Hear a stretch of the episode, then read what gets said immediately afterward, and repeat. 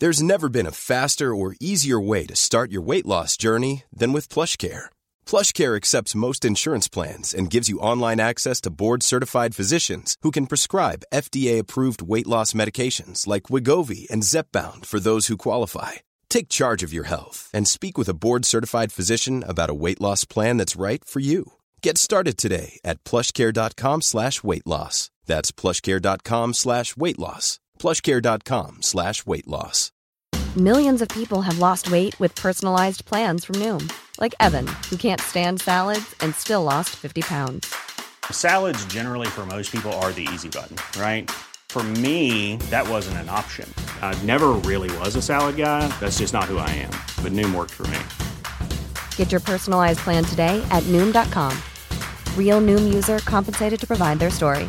In four weeks, the typical Noom user can expect to lose one to two pounds per week. Individual results may vary.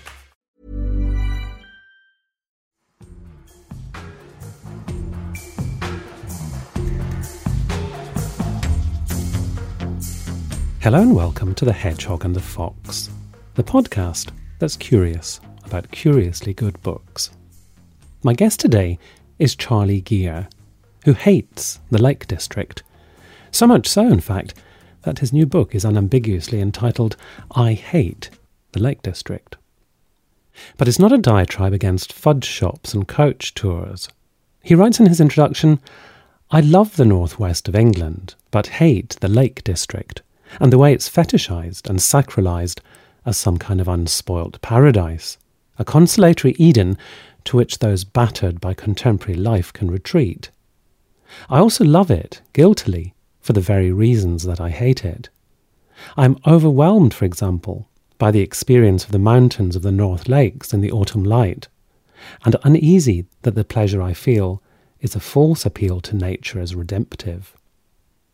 So Charlie's attitude to the lakes, and the sort of post romantic, anti modernist, mystical, almost Tolkien-esque attitude to nature that they are often made to embody, is complex, often ambivalent. He wants to look beyond the tourist vistas and golden autumn hues and reintroduce some chiaroscuro into the landscape, a bit of shade, a bit of darkness. So the stories he pursues are of the people and places normally omitted from the tourist guides, of nuclear catastrophe barely averted, eccentric artists, bodies in lakes, UFOs, even a failed theme park devoted to the nightmarish children's character, Mr. Blobby. It's a view of the Northwest that lets the uncanny back in. Charlie's professor of media theory and history at Lancaster University, but he was born and raised in West London. So I asked him what it had been like relocating to the Northwest. Well, the first thing to say is I came to Northwest not to fulfil some kind of rural fantasy about living in the country. Came to get a, uh, a promotion uh, within the university sector. And so I didn't come with any preconceptions. I'll be honest, I find the Northwest of England very beautiful, and we've never, um, we've always found it an incredibly great place to walk and to be in. But also, I immediately realised it was more complicated than the way it's presented. The image is rather reductive and simplistic, and it's a proper working environment and a complex environment. So, almost from the very beginning, we, when we arrived, I felt that there's a lot more going on there than seemed to be the case in terms of the tourist image of the Northwest. And that actually got compounded. I quite early on got involved with Grizedale Arts, who are in the book, whose um, aim is really to critique and deconstruct much of the you know, the sort of romantic fantasies about the Lake District in particular. And that's been a very strong influence on my thinking about what these kinds of environments really are, as opposed to how they're, how they're consumed. And your, your title is clearly a provocation. Before I read the book, I thought maybe it's going to be about the commercialization of the Lake District.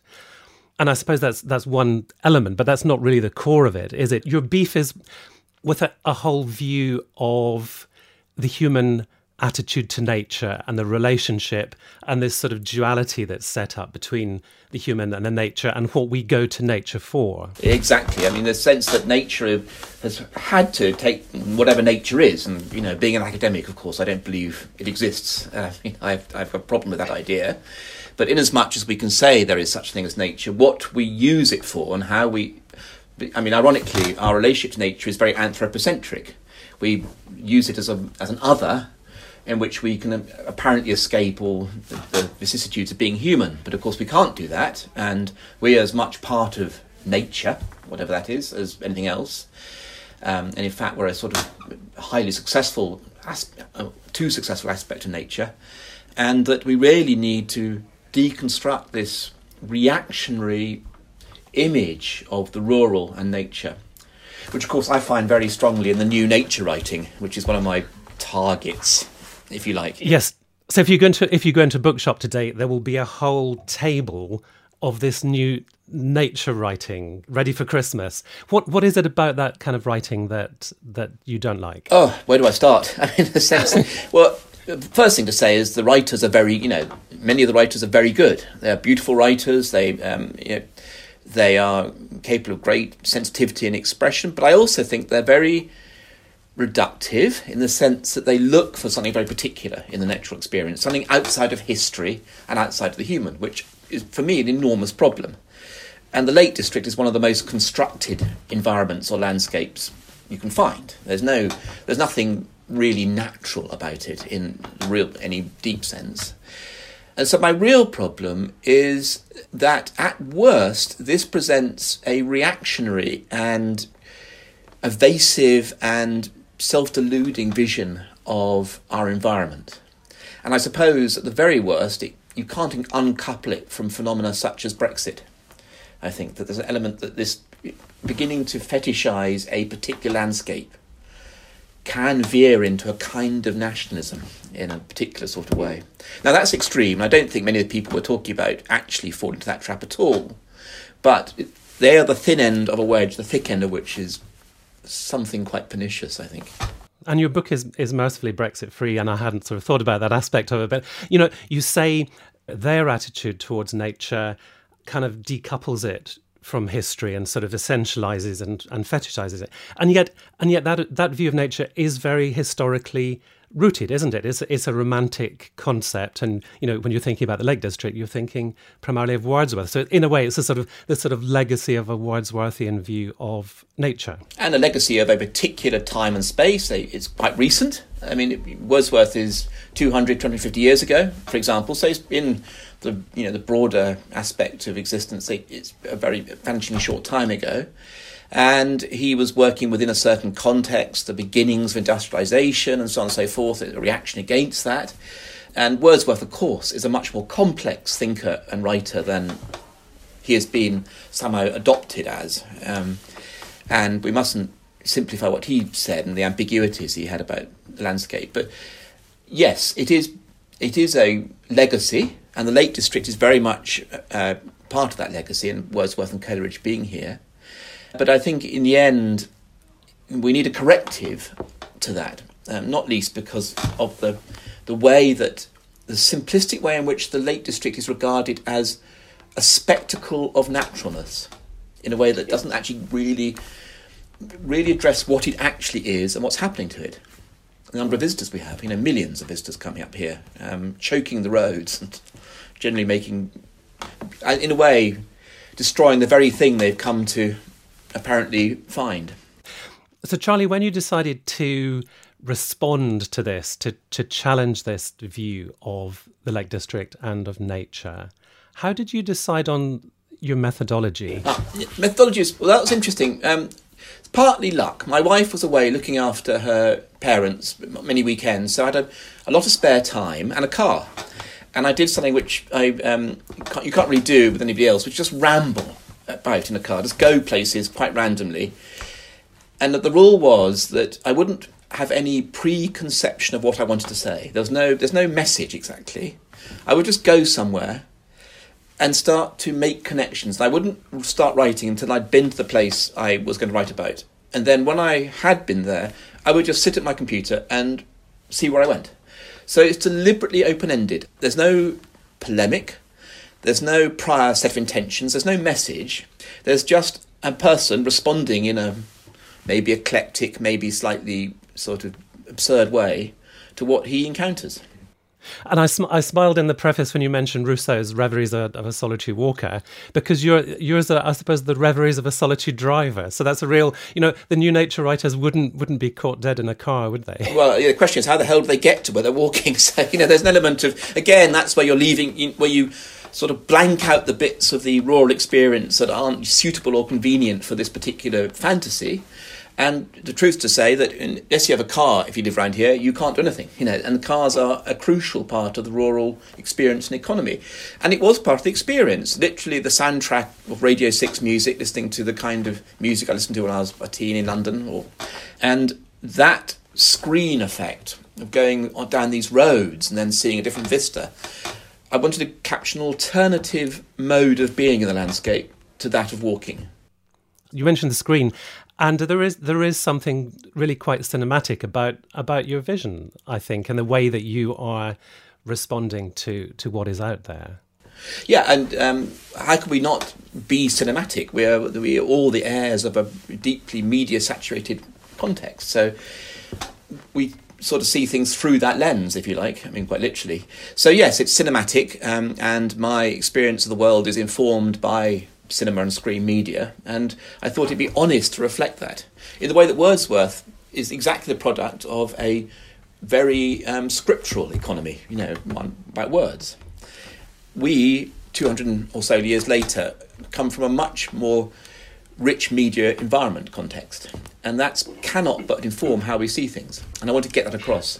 You wrote at one point about imagining the landscape after ruin. And i thought ah i thought ah i've caught him. Isn't this isn't this really a romantic trope? This is this is the romantics ruinenlust. But in fact you're not going and staring at crumbling buildings so much as actually I guess imagining a completely different landscape of the future. It's a sort of it's a sort of post-apocalyptic ruinenlust. I'm trying to look for a kind of estrangement that will actually make us relook at landscape without all the apparatus of the romantic vision, the anthropocentric romantic vision, to imagine it as something very other, which is why I cite science fiction films and um, TV programs and novels like uh, Solaris and Jeff VanderMeer's Annihilation, partly because they are strangers from the presumptions of how we see things.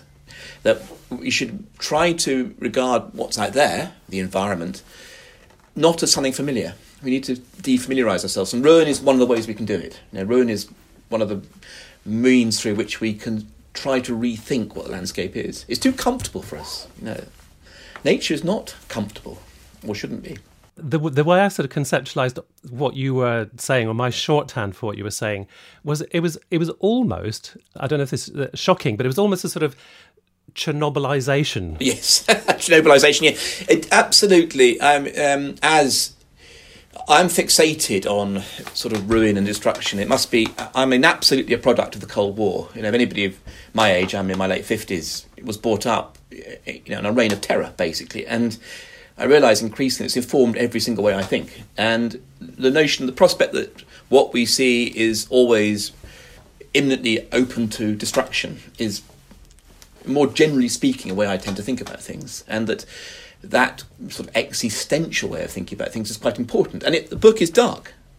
If you don't read it as dark, you haven't read it properly. It's a nihilistic book. You know, I'm not going to pretend that I have much hope for the environment or people, really. So your opening chapter, your first visit, is to Sellafield. So there we are in a book about the Lake District. You visit the site of the largest nuclear processing facility in Europe. Yes, and that's quite deliberate because, of course, if you know the Lake District, the way or Cumbria, the way it's the geography is that the Lake District's in the middle and it's the bit where everybody goes.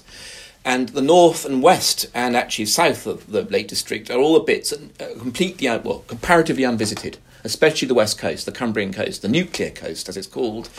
And I've always been struck by the irony of people seeking this um, redemptive relationship to nature, experience nature, while within very few miles there is the most toxic array of nuclear waste in, in Europe, pretty much, just next door and often visible from the tops of many fells. So it's I was just fascinated by that juxtaposition really, and what it said about what we look at and what we don't look at, what we acknowledge and what we don't acknowledge as being part of our world. You know. Well, your book's got your book's got some amazing juxtapositions. Really, you've got Hadrian's Wall, the limit, the northern limit, the furthest reach of the Roman Empire, and then beyond that, you've got a, an RAF site called Spadeadam Waste, a sort of wasteland.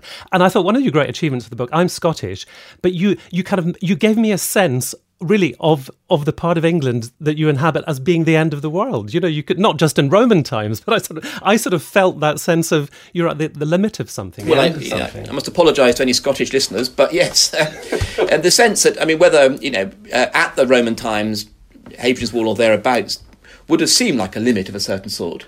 Though, of course, there's a lot of traffic to and fro. The wall was as much an entry as it was a, a, a, a bar to people coming from Scotland, to what was we now call Scotland. But if you go there, it does have this very peculiar, very empty feel. And the fact that they now test missiles there at Spadeadam is not at all surprising once you've experienced the landscape. And its its austerity and its its emptiness is very very striking. Completely different to Lake District itself you also, you know, talking about that eeriness, that uncanniness, that darkness, you managed to you managed to bring that to the very lakes, the very bodies of water which give the, the area its name. So so Coniston becomes a sort of place of, of of sort of death and darkness and murder and which I thought also was a nice a nice move. Yes, I mean just that I've been involved with through Grizedale Arts the whole uh, shenanigans around getting the Bluebird back to Coniston, which is currently not happening for various reasons, but always been struck by this sort of thanatological element of Lake Coniston, Coniston Water, as I should call it. I think I've been corrected on that. And then finding out about the um, the various ladies in the lake, um, as they're called, the various, and the way that there is this deathly element there, which is always present, but uh, again, not acknowledged. You know, it's kind of disavowed by the visitor. Tell me a little bit. You mentioned Grizedale Arts. Tell me a little bit about what they're doing because it sounds like they are doing something which you're in tune with and which sort of contests this prevailing well, view of the Lake District. I mean, they've been a, high, a very strong influence. Nice. They were originally the, Gul- the Grizedale Sculpture Trust, and they did land art, you know, sculptures in the woods. But when Adam Sutherland took over 20 years ago now, he went engaged in a quite um, combative and provocative critique of lakes. Uh, the first thing they did was to put a big billboard in the middle of a forest near Grizedale, which of course caused a furore of objections from locals, from tourists, visitors, everybody. But it was a, a attempt to, as it were, really intervene in this landscape and try to show all the bits that are excluded from the fantasy. And for at least the first 10 years of Adam's tenure, they've been doing that. Now they've gone much more towards an attempt to enrich the cultural life of Lake District communities um, to a lesser or greater extent successfully. But the very, very um, robust and brilliant critique that under Adam's uh, guidance they have been doing has been an absolute influence on me. That rethinking the what the rural environment is, what it should be. Once we get beyond the idea it's just for tourism, which is what the Lake District is presented as very strongly. Yes, and as you say in the book, that leaves out a large part of the, the, the community who, who live there. You know, so there's a political dimension to it too. Very much, and it's not just political; it's environmental. So, to some extent, preserving the way the lakes look is not helping to mitigate flood risk. I mean, there's a very literal sense that this is this is a problem um, at a at a practical level that is impinging upon us right now. I believe we've got to rethink what we want an environment like Lake District to be, and at a perhaps even deeper level, reimagine it. You know, get away from one kind of imagination, the legacy of Wordsworth, and see this as a 21st century working environment full of different people visiting and locals who need it to work in various ways. And that's complicated. And what he gets presented at is simple. And just to go back to an early point, that's my problem with the new nature writing sometimes, is it not always, but sometimes leaves out all that. You know, the sort of politics, the social dimension. The fact that the lakes is a 21st century as, you know, environment working within the context of an increasingly digitalized culture. And that's, that's also not part of the fantasy. I also love the fact, Charlie, that you, you write back into the history things which are perhaps ignored or forgotten or overlooked. So, I mean, there are probably not many books which contain within them both the story of Kurt Schwitter the avant-garde artist and Mr. Blobby, the, a theme park, a sort of disastrous theme park venture in, in Morecambe from a couple of decades ago. So you're, I mean, you're clearly interested in those in those stories and what they sort of say about the what really has happened as opposed to the idealized form. Well, of course, I mean, every environment has always got these great um, elements of glitch, if you like, that they're not what they're presented as, and things that suddenly become you become aware of aspects of the environment or hi- its history which undermine any any opportunity or any chance of seeing it as a as a integrated whole, a kind of thing that makes perfect sense under its own uh, understanding. And Mr. Blobby is a perfect example of that. The intervention of Mr. Blobby into that environment was a, a gift, um, as far as I was concerned. And likewise, Schwitters, who's, I mean, everybody's quite aware of the fact that Schwitters was there.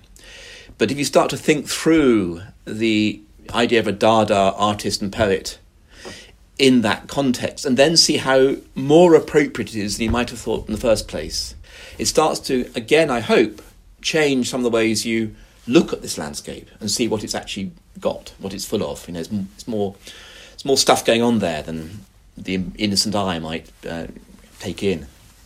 So, would you hope that some visitors, at least to the Lake District, might pick up your book and might actually it might actually change their minds, change their view, change their way of visiting and thinking and responding to to this place. I mean, do you think? Do you? Th- I mean, on a pragmatic note, do you think gift shops will actually sell uh, sell your book? Uh, well, uh, firstly, I would like every visitor to the Lake District to buy it because there are 19 million visitors a year. So if I did that, I could retire, um, which would be fantastic. And at one of the earliest places to stock it and put in the window was the bookshop in Grasmere. A very, it's a brilliant bookshop. Uh, and I was delighted to see that within the very heart of the place that I'd um, sort of been critical of, they had placed, you know, the book was in the bookshop and in the window next to books all about Lake District. So I think there is a, a, a sense that people might read it and read it for pleasure and maybe change their mind about it. I also think possibly, uh, I think you said in the email something about um, something about something coming at the right time hitting a certain sensibility or certain lack of belief in a dominant sensibility is something people are responding to. When I say I'm writing a book called I Hate the Lake District, uh, people either laugh or go, yup. You know, kind of, there's, there's a sort of sense that they understand what the title means. So I hope that people will read it, obviously. I hope they'll buy it. Please buy it. Um, but I also hope uh, that they will use it as a way of thinking differently about how they experience the landscape. Not as I do, but you know, perhaps in slightly less reductive ways. And it's it's a kind of way of thinking which could be applied to other places, isn't it? Because although maybe the Lake District is, is a particularly good example, the kind of thinking is manifest in, in different places uh, as well. Yeah, I mean, friends have suggested that I might want to write a series of books starting I Hate and then just go to other parts of But I'm not going to do that because I think this is a one off. But the interesting thing for me in writing this book is developing a practice of writing that is responsive to the interconnectivity of things, that how things are complexly interconnected and different aspects of, of the world kind of collide and connect with each other in ways that may not be academically orthodox or you know empirically um, that robust, but in a sense, not to put it too pretentiously, I mean for a kind of poetry of connectivity, the sense that in a way everything connects. Yeah. I fear it's a legacy of being a bit of a stoner when I was younger, which, as you may know, once you start smoking dope, you can make anything kind of connect with each other. And I still had that sense that um, I liked I like the idea of seeing the world as a series of almost occult connections. And that's what I would perhaps want people to enjoy in the book the idea that you can start to see things not just on the surface as being this kind of environment, but as a place where lots of strange and other unexpected connections might happen. And uh, my writing, I think, from henceforth is going to develop in that direction. I was talking to Charlie Gere about his book, I Hate the Lake District which is available now in paperback from Goldsmiths Press in their UFO series, Unidentified Fictional Objects. It's distributed by the MIT Press. If you've enjoyed this interview, you'll find over 50 others in the series at thehedgehogandthefox.com. You can subscribe to the programme wherever you get your podcasts, catch up on any interviews you've missed, and even leave a review. I'll be back again soon with another programme. So until then, thank you very much for listening, and goodbye.